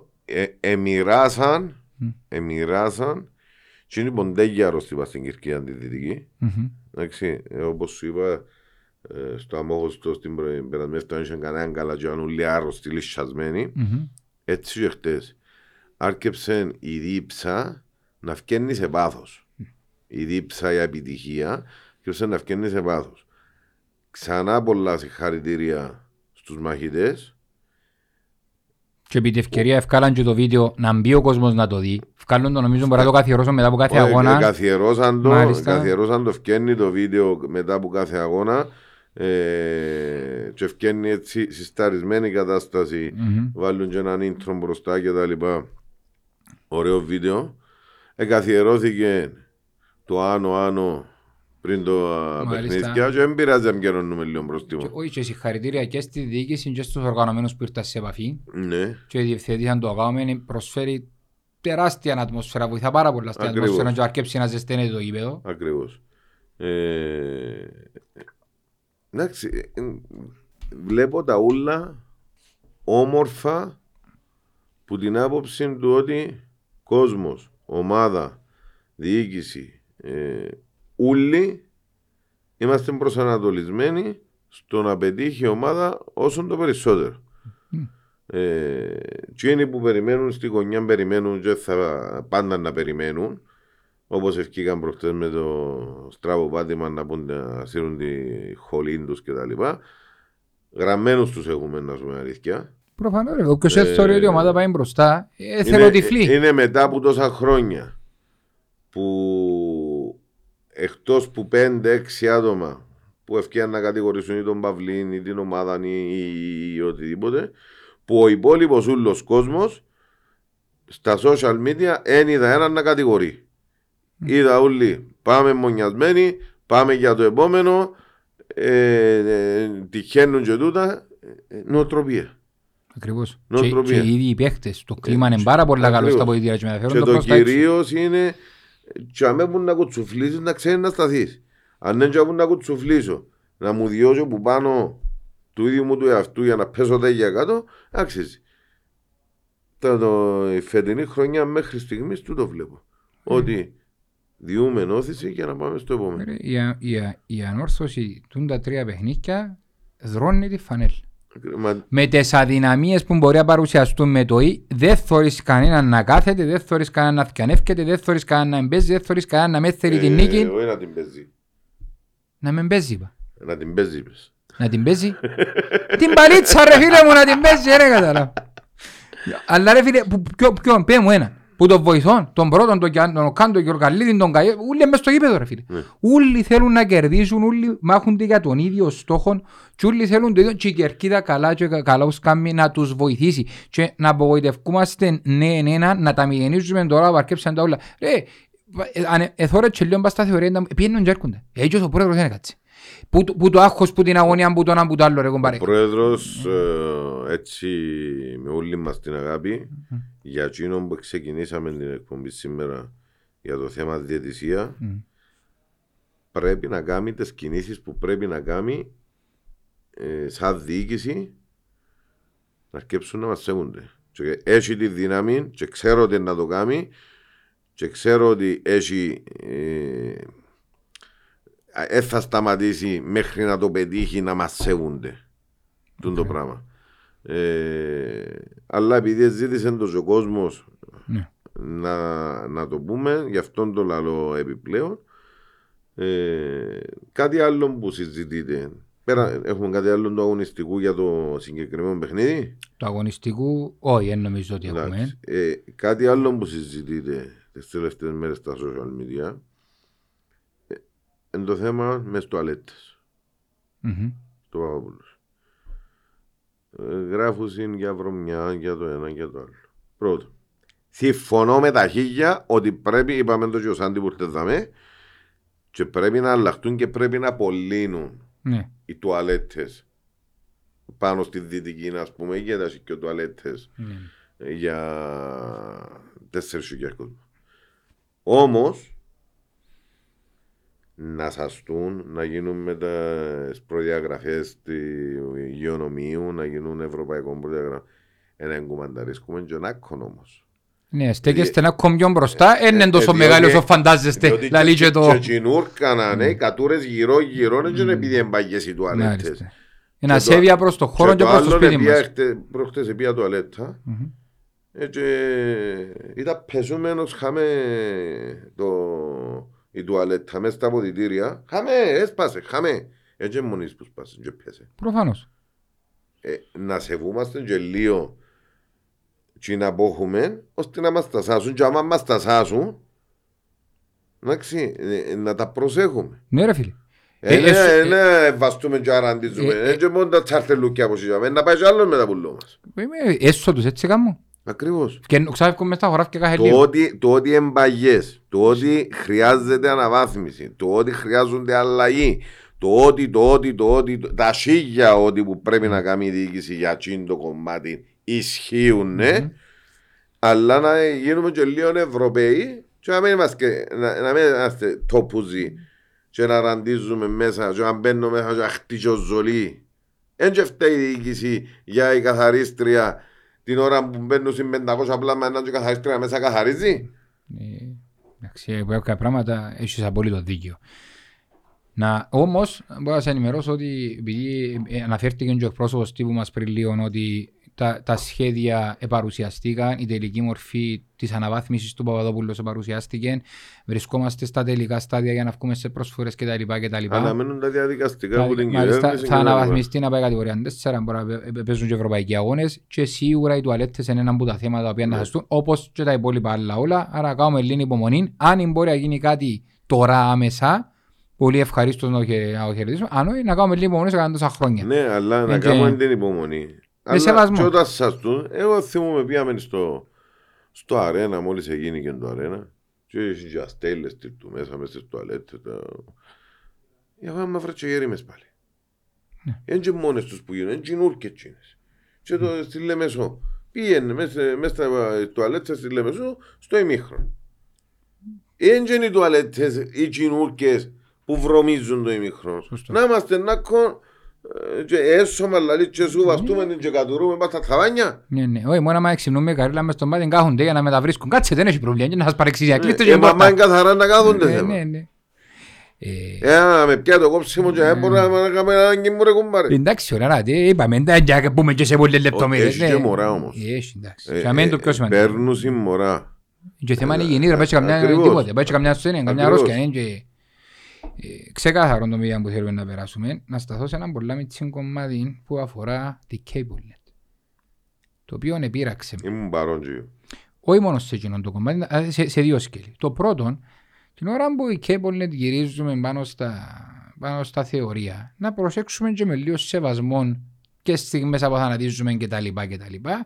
Διότι δεν είδα να εκτέθονται και άλλες ομάδες και άλλα πρόσωπα όπως στα θεωρία τους. Εγώ πιστεύω ότι το πράγμα δεν έγινε τυχαία και αν έγινε τυχαία να μην επαναληφθεί. Και ονόητο είναι και να τους εξηγήσουμε. Ναι. Διότι στιγματίζονται πλάσματα κτλ. Θέτουμε θέμα κύρους και χρηματικά προστήματα και ξέρω εγώ. Να προσέχουν Λίον ήταν που κάνουν. Και το δεύτερο το κομμάτι είναι το μόνος να σταθούν. Ναι. Έρχεται ο κάστοτε αντίπαλος μέσα στο Παπαδόπουλος και πάει μπροστά που είναι η κερκίδα του, θεμιτών, να πανηγυρίσει η κερκίδα του με τους ποδοσφαιριστές τους. Όταν να τους πιάσεις, που να τους πιάσεις ναι μεν, είναι ανάγκη. Ας έναν κάρτον για μέ. Εκτός που να σε έναν κάρτον για μέ και να δείχνεις την τούτη, εντάξει είσαι μέσα στο Παπαδόπουλος, έρχεται το πιο σημαντικό κομμάτι που σηκώνουν τα κασκόλοι μαχητές και τραγούγια το χώμα που περπάτησα εκεί που νοσταλγώ μέσα στο Παπαδόπουλος. Και είναι το πράγμα ένα παράδεκτο να μην το πιάνει η κάμερα. Και να μην κλεί με τούτον. Είμαι εντός έδρας. Κλείς την μετάδοση σου με τους εντός έδρας φυράσου. Που είσαι χορηγός. Έτσι, και στη Σαλαμίνα θα είναι χορηγός, που δεν ξέρω αν είναι. Ναι, με ενδιαφέρει. Είμαι εντός έδρας και απαιτώ την ώρα που κλεί, το κλείσιμο να πας στο Παπαδόπουλος, να πας στους οπαδούς μας. Τα δικαιώματα εκείνη την ημέρα είναι λόγω του γηπεδούχου ομάδας. Όχι να προβάλλω τους φιλοξένους. Κερδίσαμε ή έπιαν ισοπαλία και χαίρονται επειδή έπιαν ισοπαλία, που είναι επίτευμα να πιάνει ισοπαλία μες στο Παπαδόπουλος. Δέχομαι το. Να κλείνεις στους εργάτες. Μάλιστα. Θα κλείσεις με τον εντός έδρας και τη δομή στη μία ανόρθωση και την ώρα που τραγούν το χώμα που ερπάεις από μιλάει όλη την Κυπρών. Ναι ρε φίλε, να γυρίσεις την τούτη πάνω και να κλείσεις με το καταληκτικό μήνα και το μήμα πρέπει να κλείσεις κάθε φορά που είσαι στο Αβούλος. Και επειδή... Και να μου πεις, εγύρισα την ώρα... Έγινε και μεγάλη σύραξη για μέ.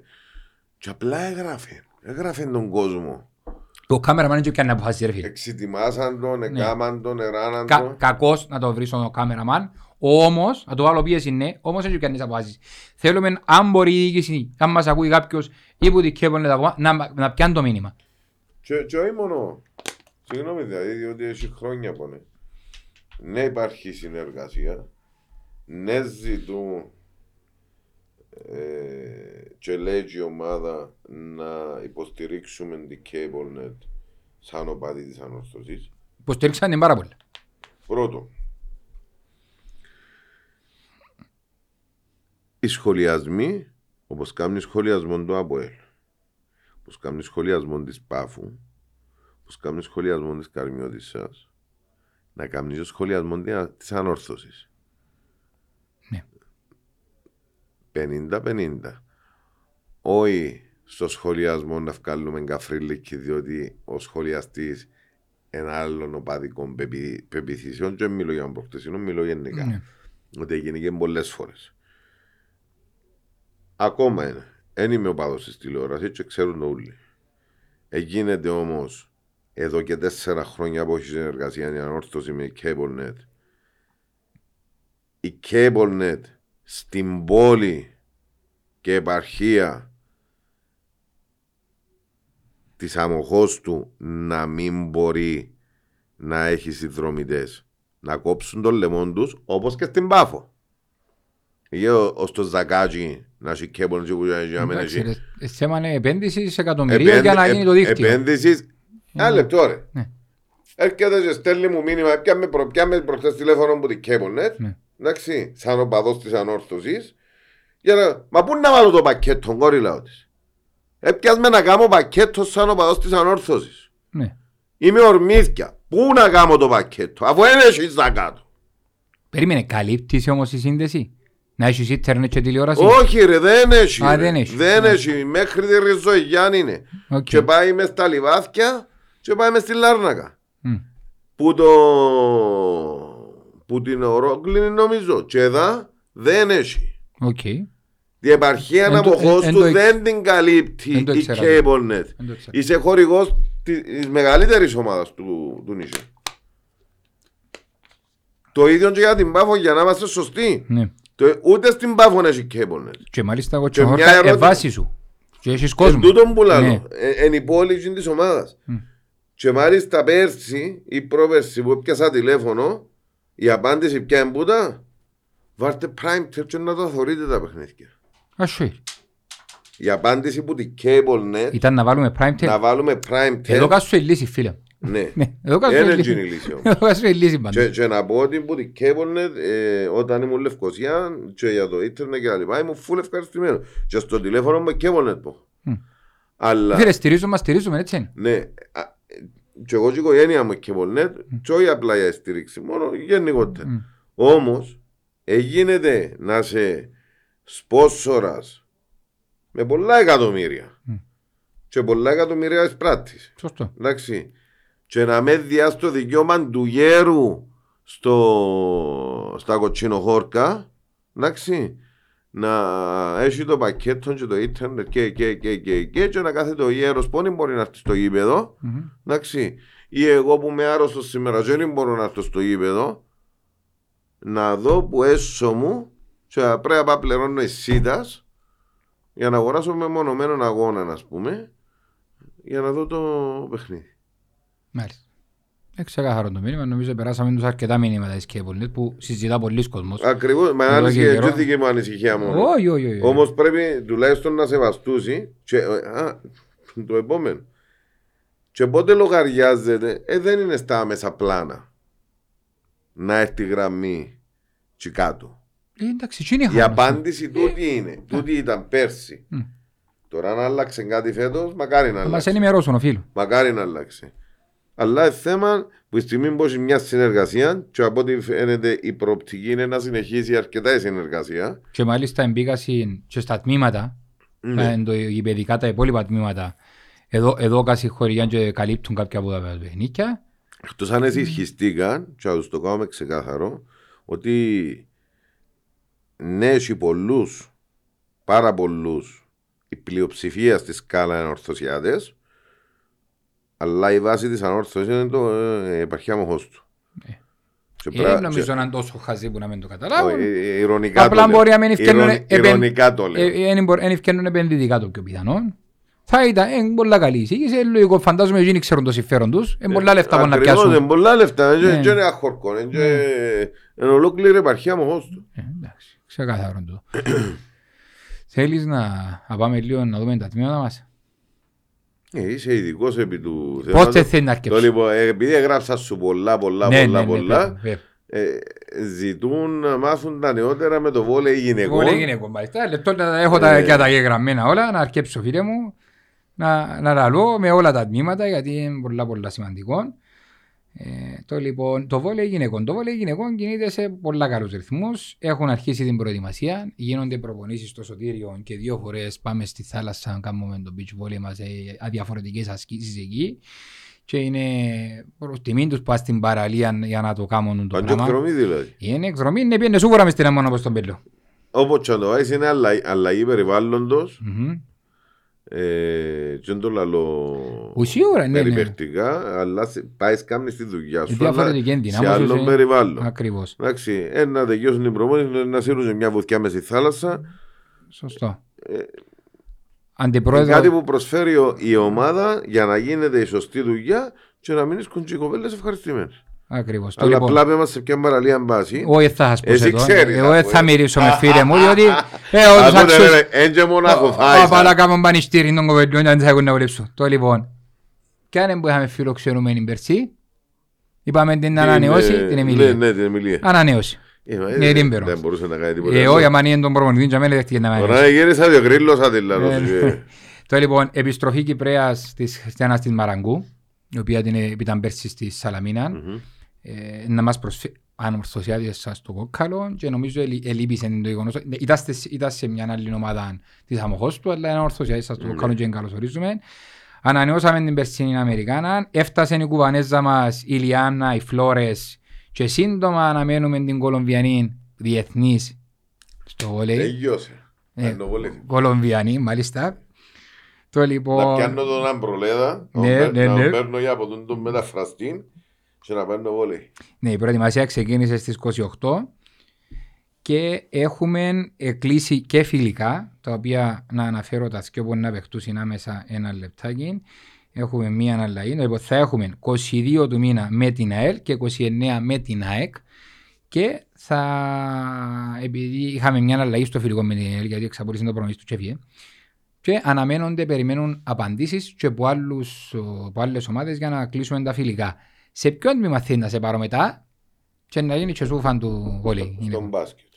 Στον μπάσκετ. Το λοιπόν, δώσουμε ένα λεπτό. Στον μπάσκετ. Στον μπάσκετ, πού έπιεν τον μπάσκετ.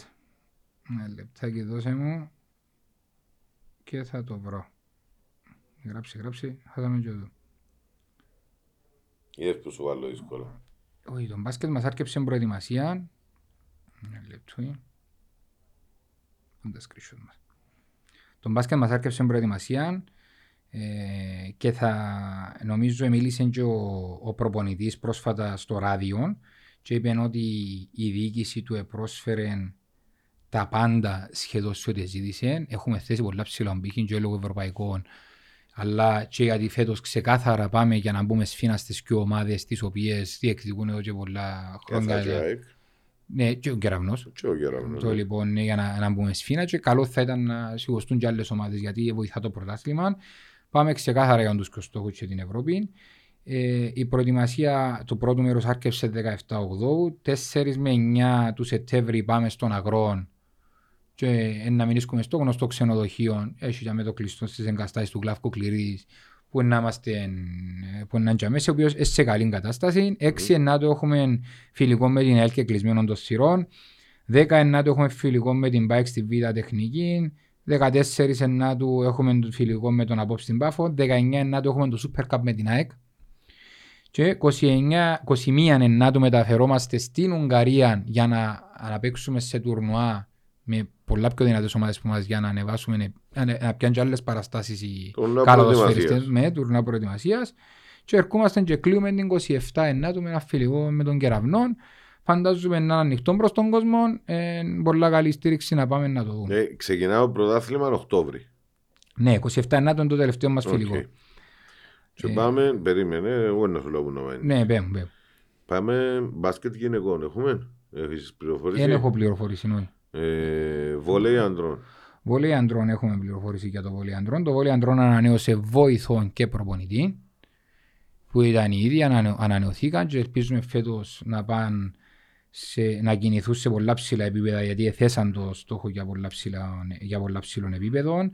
Έγινε ένα ξεσκαρτάρισμα για να βάσαν τον πύχη. Εφίασαν σχεδόν όλοι οι ξένοι, αν δεν κάνω λάθος. Ένα λεπτάκι να το δούμε. Ποντώ. Ναι, εφίαν όλοι οι ξένοι. Ήρθαν πέντε ξένοι, ο πέμπτος είναι κυπροποιημένος. Ανεβάσαν τον πύχη πολλά ψηλά, αναμένουμε το πρόγραμμα των φιλικών είναι ευκήγεν ακόμα. Η πιο τελευταία ενημέρωση ήταν που ανανεωθήκε ο προπονητής μας και ο βοηθός προπονητής μας και τους ευχόμαστε κάθε επιτυχία. Θεωρώ ότι να μάθουμε περισσότερες πληροφορίες πολλά σύντομα που επειδή επικοινωνούμε με τα τμήματα. Πάμε χάμπολ. Εξίασα να πω κάτι.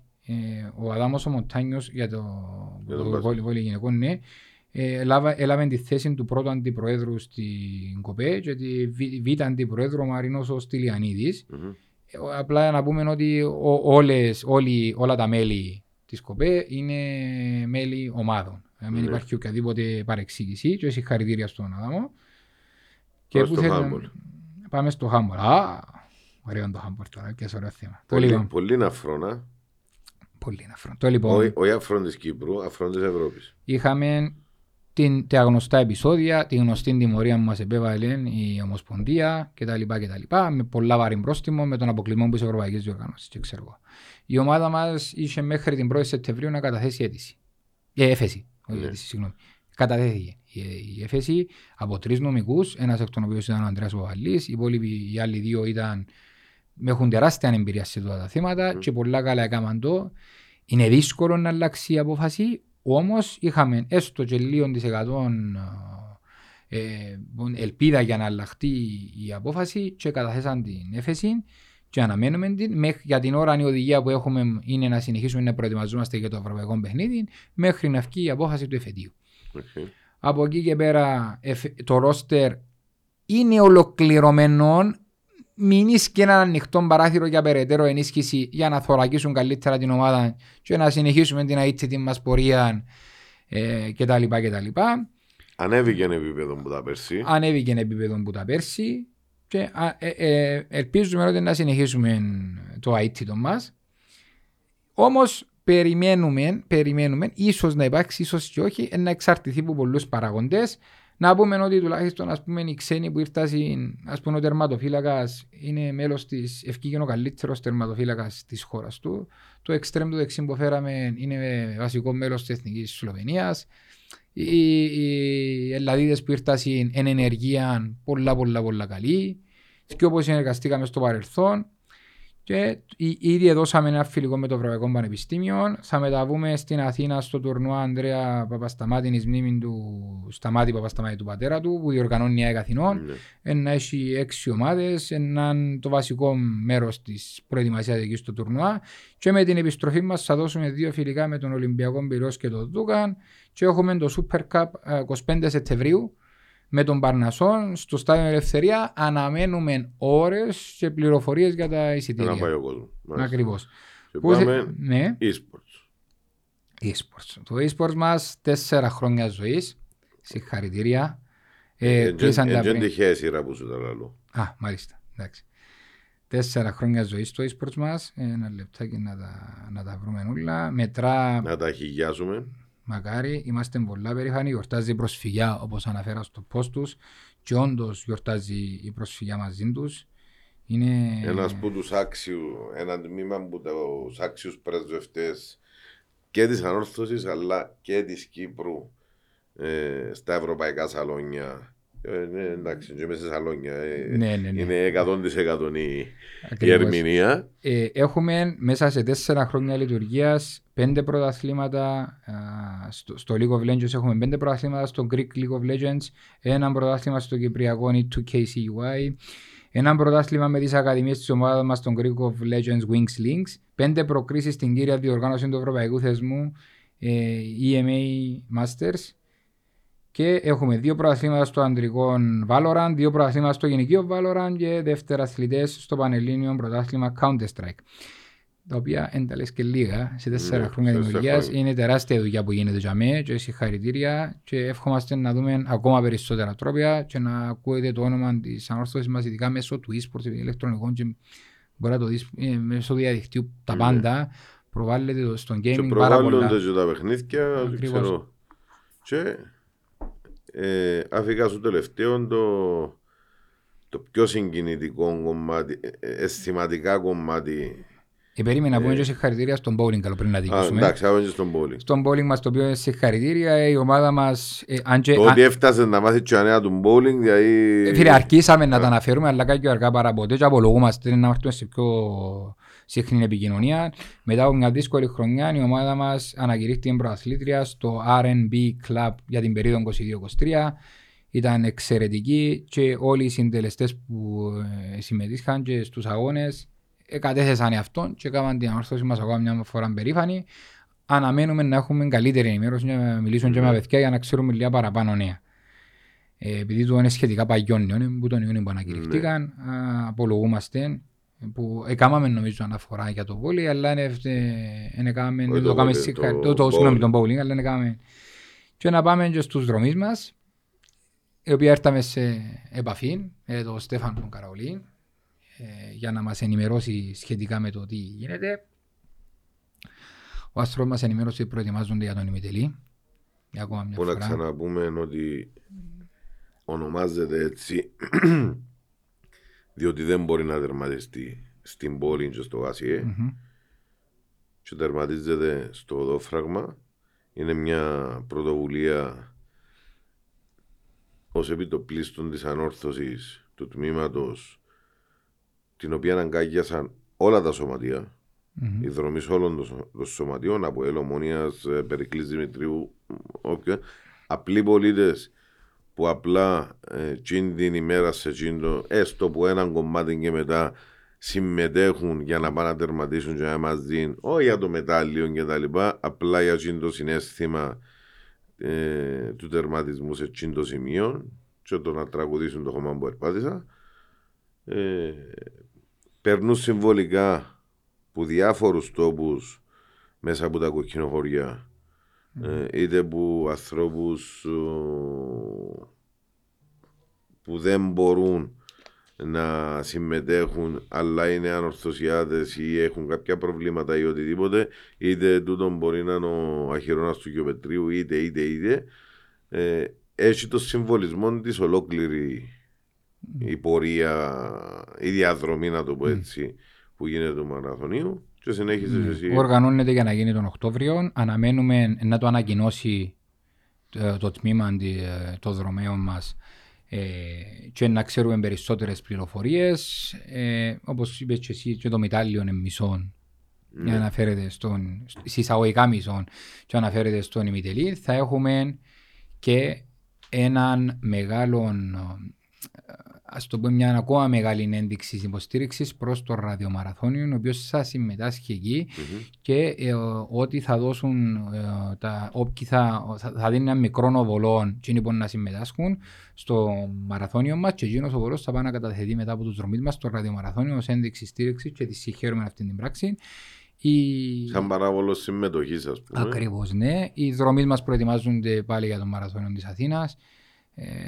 Πάλι θα έχουμε έναν άνω των 25 ατόμων εκεί. Αυξάνονται οι δρομές. Αυξάνονται. Από ό,τι μαθαίνω, αυξάνονται και οι επιτυχίες των δρομεών, ειδικά των εκείνων που εξεχωρίσασαν μέχρι στιγμής με τις επιδόσεις τους, κινούνται σταθερά σε ανωδική πορεία και ξεχωρίζουν γράφοντας επιδόσεις. Και να δούμε πρόσφατα ποιος έτρεξε ένας δρομής μας, πήγε στην Ελβετία, ένα άνθρωπο και έτρεχε σε... Ο Κυριακός που ήταν. Όχι. Έτρεχε σε υψόμετρο σίγιον 150 μέτρων. Μέσα σε βροχές, μέσα σε καγουχίες ήταν... Καλά, σε υψόμετρα βρούμε και εμείς τσιλίδι. Στον κατήφορο όμως βρούμε εμείς. Τώρα να το έβρουμε. Ανόρθωσης δρομής. Ο άνθρωπος συγχαρούμενοι κατέγραψαν και πάρα πολλά καλό χρόνο, προσωπικά μιλώ πάντα, να έβρω το όνομα του και να το αναφέρω. Ένα λεπτάκι. Διότι έκαμε εντύπωση. Σηκώστηκε και πήγε στην Ελβετία και φόρε... Α, και έτσι ώσπου να το έβρεις, επειδή έγινε και θέμα στο... Συγγνώμη. Ρε μα βάλει και χωρίς με ρε. Είμαι απέναντι σου. Λοιπόν, επειδή σχολιάσαμε το την περασμένη εβδομάδα, ναι κύριοι, οι κούπες αλλάξαν. Έφατες, έδωσα τις κατευθυντήριες γραμμές στο να είναι ακόμα καλύτερες και έφατες και μου κούπες. Μπάζει χάσει. Πρέπει να δοκιμάσω. Είναι άνω...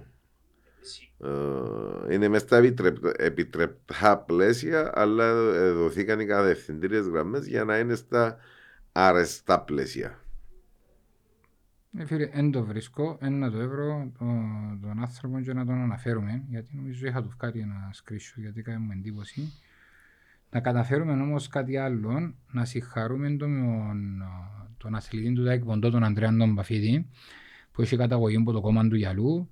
Είναι θέμος υποστηριχτής της ανόρθωσης μας και πήγε στο Σοράγεβον της Βοσνίας και ο άνθρωπος έτσι εκράγει τη σημεία της ανόρθωσης που απεικονίζει και την Αμόχωστο μέσα, και να του έχουμε πολλά συγχαρητήρια. Αν ήξερα που κατατάγει ο άνθρωπος στον αγώνα του, όμως να του δούμε πάρα πολλά συγχαρητήρια. Εξωανορθωσιάτικα να δώσουμε σε ακόμα έναν παιδί συγχαρητήρια, διότι μια τεράστια από τούτη στον Χαραλάμπο, νομίζω, ο αθλητής του MMA, νομίζω, που κατάφερε με τη δουλειά του και τα λοιπά, μπήκε στο UFC.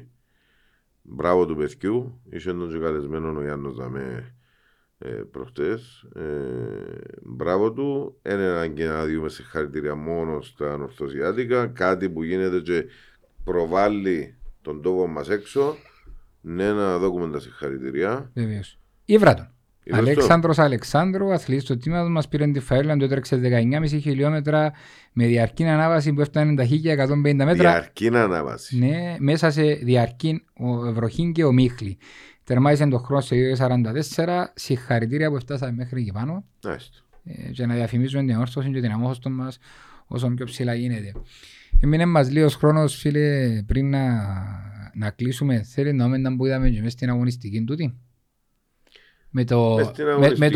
Αρκέψουμε με το παιχνίδι που είναι, ας το πούμε, εκτές που και νομίζω είναι και άνθρωπον φίλαθλων που το σχολιασέν.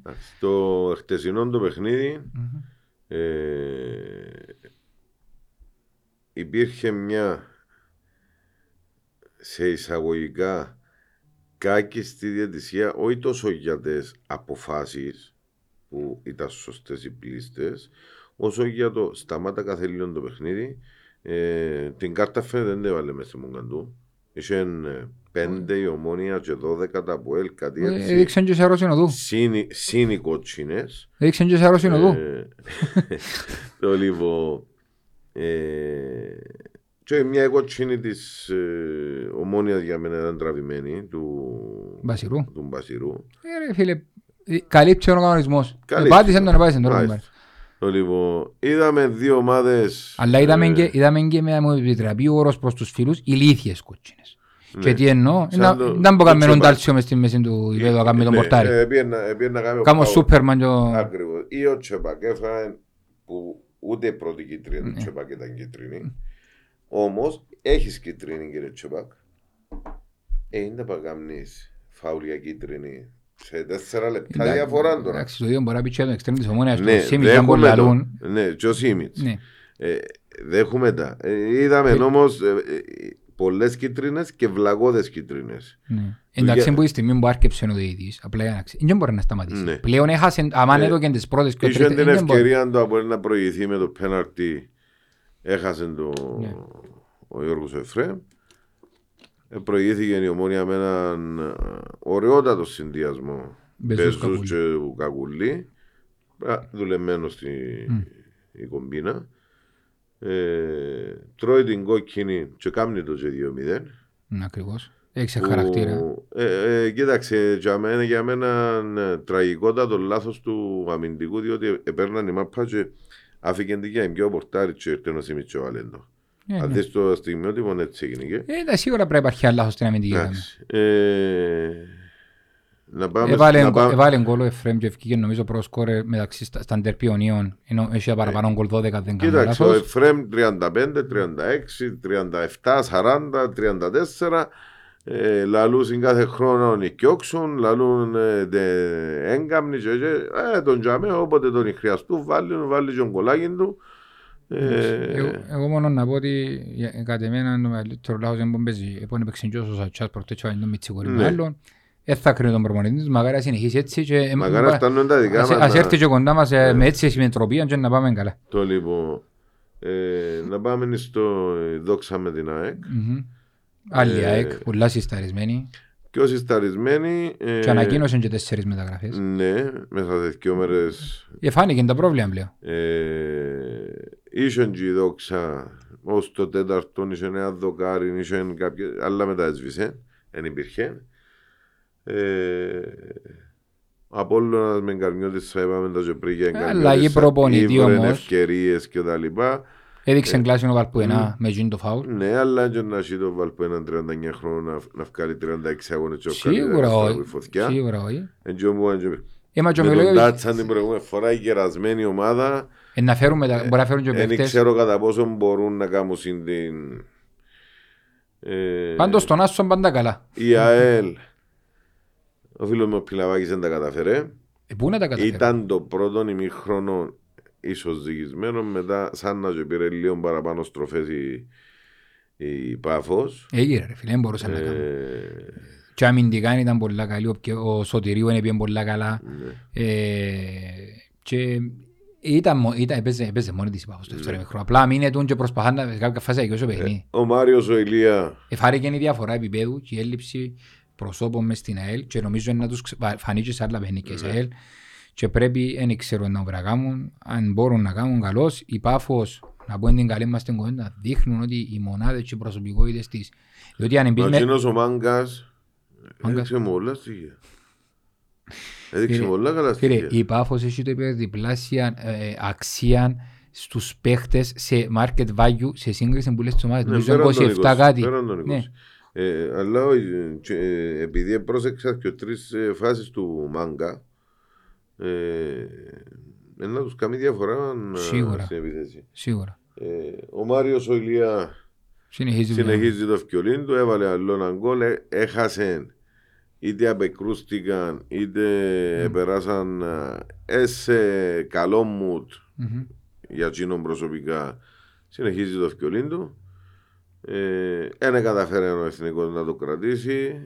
Με 10 παίχτες ισοφάρισαν τον ο Θελός. Και όταν κομβικά παιχνίκια θέλει να μείνεις κατηγορία και κάνεις διεκδικήσεις και κάτι τι. Ξέρετε κανένα. Είναι ο Άρης Μουζακάκης που κάνει περίπατο. Ο Άρης 6 παίχτες έβαλα στην γκολ. Και από ό,τι φαίνεται ακούνται και μεταγραφές άλλες. Να έρθει ο Κοκόριν πίσω. Εφόμαστε κανένα. Έκανε κανένα πίσω. Νομίζω πως όχι. Έσαι ματσί πήγαμε και Arsenal. Παρπαϊτή. Είναι κάνε φάση. Και έχει τον πιλαγού ήταν κάθε λίγο ριζάκι και ριζάκι. Να τιμή είναι βάλει κολοράει σε 15 εκατομμύρια. Εμείς προχωρούμε. Η εθνική. Κλείσει η Πηλαία. Σχολιάστηκε πάλι που κλείθηκε ο Πηλέας. Ναι, κλείθηκε ο Πηλέας. Και κάνει καλά παιχνίδια. Εντάξει, είσαι μπροστά στον Κορέα. Πώς στο φίλος μας το Κατσαβάκι. Τους χαιρετισμούς. Μίλησα μαζί του στο τηλέφωνο σήμερα. Γιόρταζε ο γιος του χτες τα γενέθλιά του να τους ζήσει. Πρόσωπος τύπου podcast ο Κωστής σας. Εντάξει, άνθρωπος που πέρασε που δαμε, άνθρωπος που αναπτύξαμε έτσι μια περαιτέρω επαφή, έπιατον και ευχήθηκα του ανθρώπου. Ευχηθούμε καλή επιτυχία στην εθνική μας, μακάρι πιάνε τα αποτελέσματα και να είμαστε να τους στηρίξουμε. Και ευχαριστήσω και ο φίλος μου ο Χάρη που παντρεύκεται και πάρει τον γάμο τώρα από την διακοπή να μπορούμε να απειλούν στους γάμους. Δεν μου τους αθυμίζει, δεν ξεκινήσαμε πάλι. Και η ανόρθωση ευτυχώς άνθρωπος βάρουν στη διακοπή. Ο Θεός να είναι και καλά, όπως είναι σημαντική εθνική. Ευτυχώς που πέσαμε προχτές Παρασκευή, διότι είχασαμε τον Κυριακή. Αρκέψαν όλοι τώρα. Δουλεύουμε για τους γάμους και όσοι τους άλλους εδανικά, εδανικά. Εδανικά ρε φίλε. Ήρθας είναι να πάμε, ζούμε παντρευτής. Έτσι να κάνουμε. Αγγλώσαμε το φαγελάκι. Σωστό. Και να πούμε ότι φίλε μου πάμε στην Πάφο μετά από 15 μέρες. Αντιμετωπίσουμε την Καρμιό της ΣΑΝ με νέες προσήκες, με πολλά καλή ψυχολογία, με την νίκη, ο μοναδικός στόχος να είναι η νίκη μας. Και θέλω να σας πω ότι το δικό μου καταληκτικό για να σας αφήσουμε είναι ότι και της Πάχου τα στενά είναι όλα γαλανά. Και έτσι να μου είπες την περασμένη εβδομάδα, σηκώστε κεφάλι, πρωτάθλημα και πάλι. Έσουζουμε τα πόθηκια μας και είναι ο στόχος μας. Ξεκαθαρό. Τρέχει και ένας διαγωνισμός, εμπάτε να τον υποφεληθείτε, που το έχεις και τη House, πολλά απλά τα βήματα, γιατί να το χάσετε, έναν πολλά μορφό κουπόνι, 50 ευρώ, δύο κουπόνια 50 ευρώ, να δημιουργήσετε ό,τι ονειρεύκεστε, ό,τι θέλετε να χτυπώσετε. Και να πούμε, επειδή ερωτήσαμε διαδικτυακά, αν θα ενδιέφερε τον κόσμο της ομάδας να λαμβάνει προϊόντα που αφορούν το podcast, Λίαν συντόμως θα είναι διαθέσιμα στη σελίδα μας στο Facebook και στο Instagram και... να πούμε περαιτέρω πληροφορίες μόλις είμαστε έτοιμοι να τα βγάλουμε, φανέλες, ποτήρια και τα λοιπά. Πέμα και ένα spoiler για τα επόμενα επεισόδια, έτσι εσύ που το κατέχεις το θέμα και οργανώνεις το. Τι εννοείς ένα spoiler? Κάνει ένα spoiler, είναι μονάχο τα επόμενα επεισόδια. Στα επόμενα επεισόδια είναι προγραμματισμένα, ημερομηνίες ακόμα δεν κλείσαμε, αλλά μιλημένα πράγματα. Θα έχουμε 3 τουλάχιστον παλέμαχους και θα προσπαθήσουμε και για ακόμα έναν άτομο, θα πω το όνομα τώρα. Ναι, το ποιόν του πεις, είμαστε στη διαδικασία. Είμαστε στις διαδικασίες που πρέπει να γίνουν. Θα έχουμε 3 παλέμαχους, μεγάλες μορφές, μεγάλες προσωπικότητες. Εζήτησαν τις ο κόσμος. Μάλιστα. Να πούμε ότι ήταν στο πρόγραμμα όμως πριν τις ζητήσει ο κόσμος, διότι μετά το Γιαννάκη Νορκά ζητήσαμε να φέρουμε παλέμαχους κτλ. Και όπως και απάντησα συγκεκριμένα στα links, αν δεν θυμούμε, είναι στο πρόγραμμα Σεπτέμβρη-Οκτώβρη. Θα έχουμε πολύ zoom in. Μάλιστα, να σχολιάσουμε και την αγωνιστική, να θυμηθούμε και λίγο τα παγιά, να μας ταξιδέψουν έτσι ωραία με τα ωραία της ανόρθωσης, μας πούνε να μας διηγηθούν ιστορίες τους και θα είναι πάρα πολλά όμορφα επεισόδια. Λοιπόν, έχουμε τίποτα άλλο φίλε μου, έως κάτω. Φιάμε. Να πάει στο πέρα.